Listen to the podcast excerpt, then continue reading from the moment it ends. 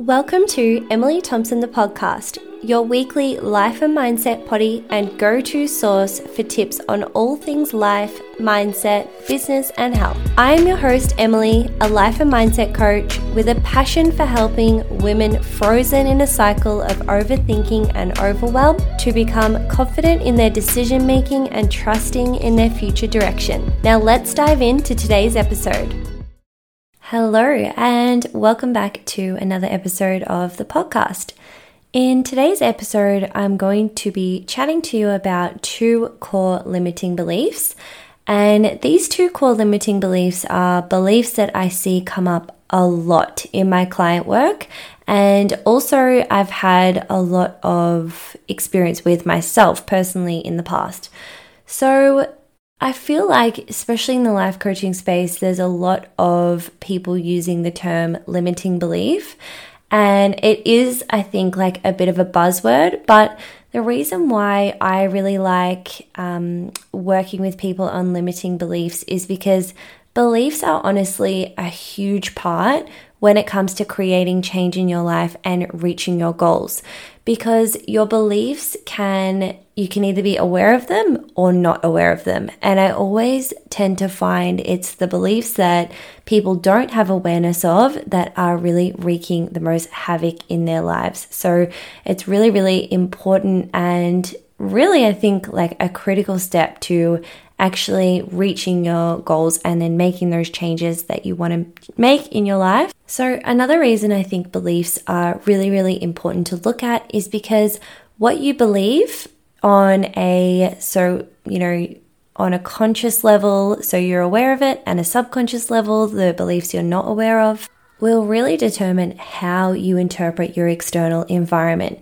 And how you interpret your external environment is really your reality because it is how you're experiencing the world around you. So, for example, if you have a core belief of I am not enough and maybe you pick this up in childhood, as a lot of us do, you will likely interpret the meaning behind, you know, the actions of others or situations in your external environment to confirm that belief about you.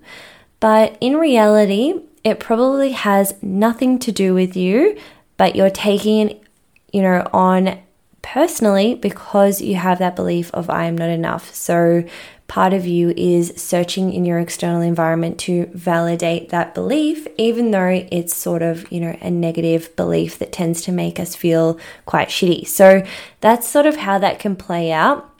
And again, another reason um, that it's important to really look at those belief systems that you have going on beneath the surface um, so you can start to just create a bit of space between yourself and the external environment and not taking everything so personally um, and interpreting it that it's about you when the situation could have really nothing to do with you and all to do with the person or, you know, the situation, the circumstances themselves.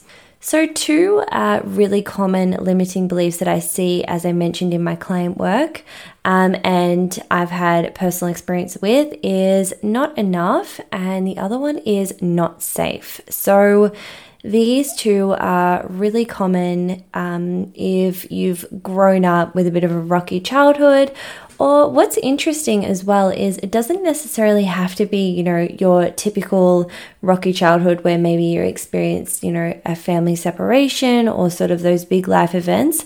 Kids can interpret um, more minor things to create these beliefs as well. So it really is relative to the individual, and that's something that I, you know, sort of harp on all the time circumstances are always going to be relative to that individual's experience. And then the interpretation of that experience, again, is going to be another layer of, you know, individual expression for that person. So, the first common limiting belief that I want to focus on is I am not enough. So, an example of this is, you know, maybe you hold yourself back from asking for that pay rise because part of you believes that you are not experienced, educated, or smart enough. And you can sort of see how that would play out. And maybe you think it's not really a big deal, but that's just one example. So if you've got this core limiting belief, chances are it's going to be holding you back in all areas, not just work. So maybe that could look like you settling for less than you deserve, or really the list goes on with that. So that's really an important one um, if you can relate to that to really start to have a look at and maybe delve into a little bit as well. And I think it really helps to know where these beliefs have come from. But if you're not sure and you have no idea, that's okay too. You can just work on the actual belief itself. So, the next one that I want to touch on is I am not safe. So, an example of this could be you know, you're feeling, maybe you feel anxious throughout the day, or you feel always on, or that sort of um, hyper alertness. That one's really common with I am not safe. And what can also happen is we subconsciously start to search for threats in our environment. So, as you can imagine, if you're on a subconscious level always looking for threats in your environment, you're going to probably feel pretty friggin' exhausted. So, this one as well is a really important one to find out if, you know, it's sort of laying beneath the surface for you. And again, this is another limiting belief that can be um, really generated through those childhood experiences, especially adverse um, childhood experiences as well. So, the belief that I am not safe can really uh, hold us back in relationships and friendships um, as other people as we know we can't predict the their actions.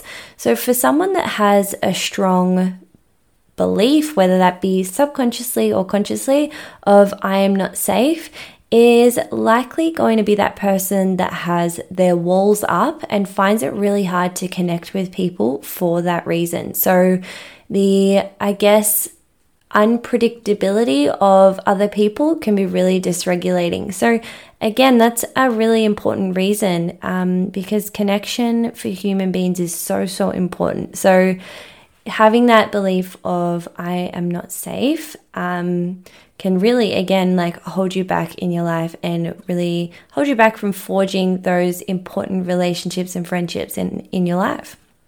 Another way that uh, the belief of I am not safe can play out is through your thoughts. So you could have sort of intrusive thoughts or just really like a high level of worry. That can be a sign that maybe uh, that subconscious belief of I am not safe is sort of burning beneath the surface. So, again, another sort of flag to maybe look into that. So, often these beliefs, as I said, lie beneath the surface. So, they really tend to go unnoticed in a lot of cases.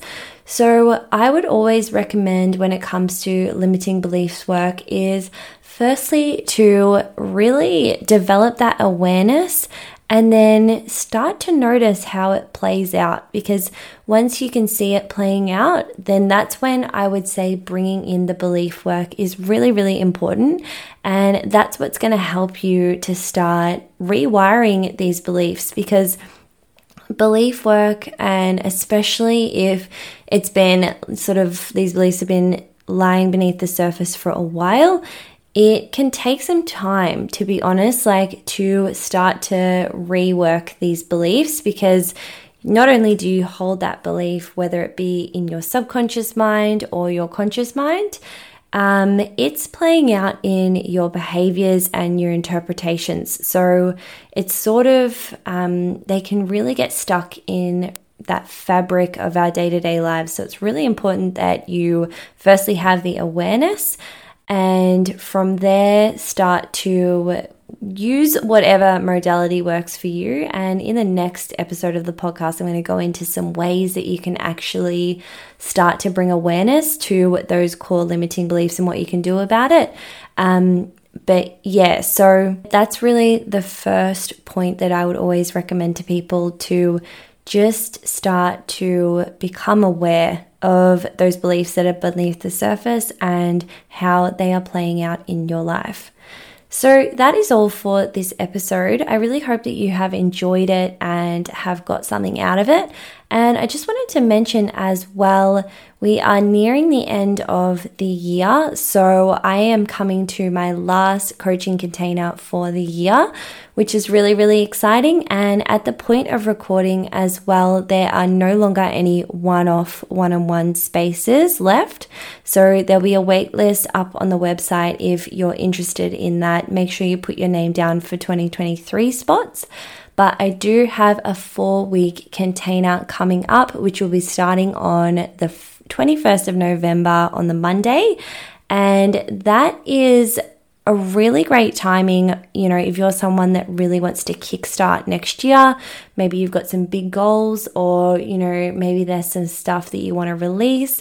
This is really a great opportunity for you to get started with that and to really give yourself the best sort of leg up for 2023. So, if you are interested in that, there will be a link in the show notes for that, or you can visit my website and find out more about the four week coaching container.